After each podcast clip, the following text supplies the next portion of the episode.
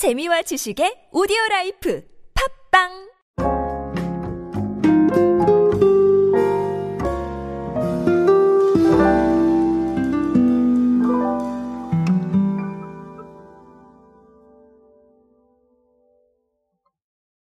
항상 말씀드리지만 기업과 서비스 그리고 브랜드가 굉장히 트렌드에 적응해 나가는 방법은 여러 가지가 있겠다라고 볼 수가 있겠습니다. 그런 트렌드를 제가 좀 읽어드리고 그리고 이렇게 하시라라는 정도의 조언을 전해드리는 게 클립의 목적이죠. 그래서 다양한 사례를 제가 말씀드린 트렌드와 어떻게 또 접목을 시킬 수 있을지 그리고 어떻게 적용이 되고 있는지 말씀을 드리고 있습니다. 오늘은 하나원큐, 하나은행이죠. 네, 이 사례를 보면서 제가 최근에 말씀드렸던 트렌드 어떻게 적용되어 있는지 한번 알아보도록 하겠습니다.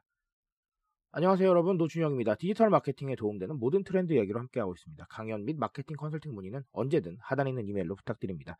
자 아, 하나은행이 하나원큐 앱을 통해서 디지털 펀드 플랫폼 펀샵을 열었습니다. 어, 이게 뭐 투자에 대한 것들이기 때문에 제가 어, 그 이야기는 하지 않겠습니다. 왜냐하면 저는 뭐 경제 쪽을 다루는 사람은 아니기 때문에 그 이야기는 안 하고요. 그리고 어, 여기에 어떤 포인트가 좀 반영이 되어 있는지 이 부분을 말씀을 드릴 텐데 어, 첫 번째는 뭐냐면 펀샵이잖아요. 그래서 정말로 쉽고 재미있는 서비스. 자, 이게 초점이라고 합니다. 그래서 뭐 예를 들면 뭐 수익률 베스트 아니면 뭐 추천 펀드 자 이런 것처럼 좀 획일화된 기존 서비스에서 좀 벗어나서 해시태그별 투자 트렌드 검색 자 이런 것처럼 조금 더 재미있는 아이템들을 만들어냈고요. 그리고 내 또래가 선호하는 펀드 등등 좀 주제화를 시켜서 과거와는 다른 좀 흥미점을 많이 줬습니다.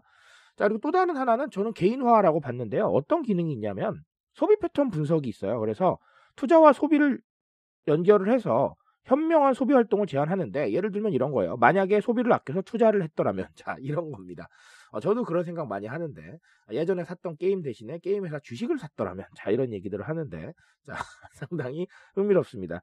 자 그리고 뭐 웹툰도 하고요. 뭐 아니면 다른 어, 교육 프로그램들도 있는데 상당히 재미있는 쪽에 초점을 맞췄습니다. 그래서 이런 부분들이 좀 있다라는 것이고 자 그렇다면 어느 좀 포인트를 봐야 될 것인가라는 건데 첫 번째는 제가 최근에도 계속 강조를 한번 드렸던 펀슈머, 뭐 재미 이런 쪽인 것 같습니다. 제가 이 펀하다는 단어는 사실 웃긴 거, 자 이런 것만 의미하는 건 아니라고 그랬죠. 흥미를 느끼거나 아니면 뭐 좀 새롭다고 느끼거나 호기심이 느껴지거나 아니면 나한테 정말 필요한 정보거나 다 펀한 범주에 들어갑니다. 그래서 꼭 웃긴 것만 생각하실 필요는 없는데 자 어, 지금 펀샵이니까 아, 당연히 재밌어야 되는데 기존에 있었던 서비스의 문법과는 좀 다르기 때문에 흥미롭게 느낄 수도 있을 것 같고요. 그리고 주제화도 상당히 괜찮습니다. 그래서 여러 가지로 흥미로운 요소를 좀 느낄 수 있겠다라는 건데 특히나 MZ세대 분들은 이런 경향이 좀 강합니다. 재미를 따라서 소비를 하거나 재미를 따라서 이렇게 접근하는 부분이 많기 때문에 상당히 좋은 접근이다라고 저는 생각을 합니다. 그리고 이런 펀한 요소들이 좀 많아져야 되는 이유는 이거 자체가 경험이기 때문이에요.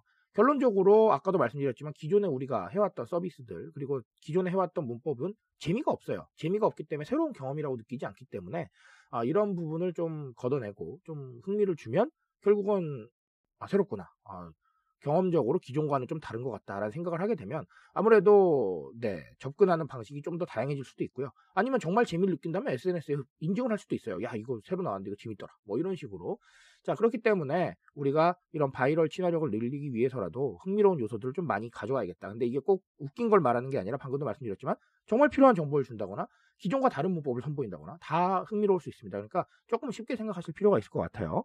자 또 다른 하나는 개인화인데 뭐 개인화 제가 너무 많이 강조드렸죠. 사실 이 개인화라는 단어는 앞으로 더 힘을 얻을 거라고 생각을 합니다. 각 개인에게 정말 다른 네, 그런 의미 있는 서비스를 제공하는 것. 그러니까 하나로 모든 걸 해결하는 게 아니라 정말 각 개인에게 모두 다른 서비스를 제공하고 모두 다른 결과를 제공할 수 있는 것. 저는 이게 아주 중요한 목표가 될 거라고 생각을 합니다. 실제로 금융권에서는 뭐 UI부터 시작을 해서 다 개인화를 하기 위해서 정말 애를 쓰고 있죠.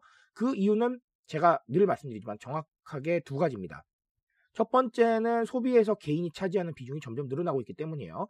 가치를 발견하고 나의 신념을 반영하고 나의 생각을 반영하고 이런 폭이 굉장히 넓어지고 있기 때문에 저는 이걸 소비에서 개인의 발견이라고 얘기를 하고 싶습니다. 그래서 앞으로도 계속 힘을 얻을 것이기 때문에 반드시 생각을 하셔야 될 것 같고요. 또 다른 하나는 자 결국은 그런 부분들이 많아지면서 한 가지 방향으로는 승부를 하기 어렵다라는 겁니다. 다 나의 생각을 반영하고 싶고 나의 취향을 반영하고 싶은데 예전처럼 하나 던져주면서 다 이걸로 합시다라고 하면 자 만족할 사람이 없겠죠. 그러면 쉽게 이탈할 수 있다는 겁니다. 왜냐하면 우리랑 비슷한 서비스 제공하는 사람이 너무 많으니까요. 자, 이런 부분들 때문에 개인화를 반드시 좀 챙겨야겠다라는 겁니다. 자, 그래서 오늘 하나은행의 이 펀샵 사례로는 첫 번째는 뭐였죠? 재미. 자, 펀슈머의 부분들 한 번 더 생각을 해보시고요. 자, 두 번째는 우리 개인화였습니다. 이 부분은 제가 계속해서 강조를 드릴 거고 또 해가 갈수록 더 강한 개념이 될 것이기 때문에 저희가 이 부분 계속해서 또 정리를 해드릴 겁니다. 그러니까 스스로도 한 번은 어, 답을 내려보시길 바라겠습니다. 제가 말씀드릴 수 있는 건 여기까지만 하도록 하겠습니다. 트렌드에 대한 이야기는 제가 책임지고 있습니다. 그 책임감에서 열심히 뛰고 있으니까요. 공감해 주신다면 언제나 뜨거운 지식으로 보답드리겠습니다. 오늘도 인싸 되세요, 여러분. 감사합니다.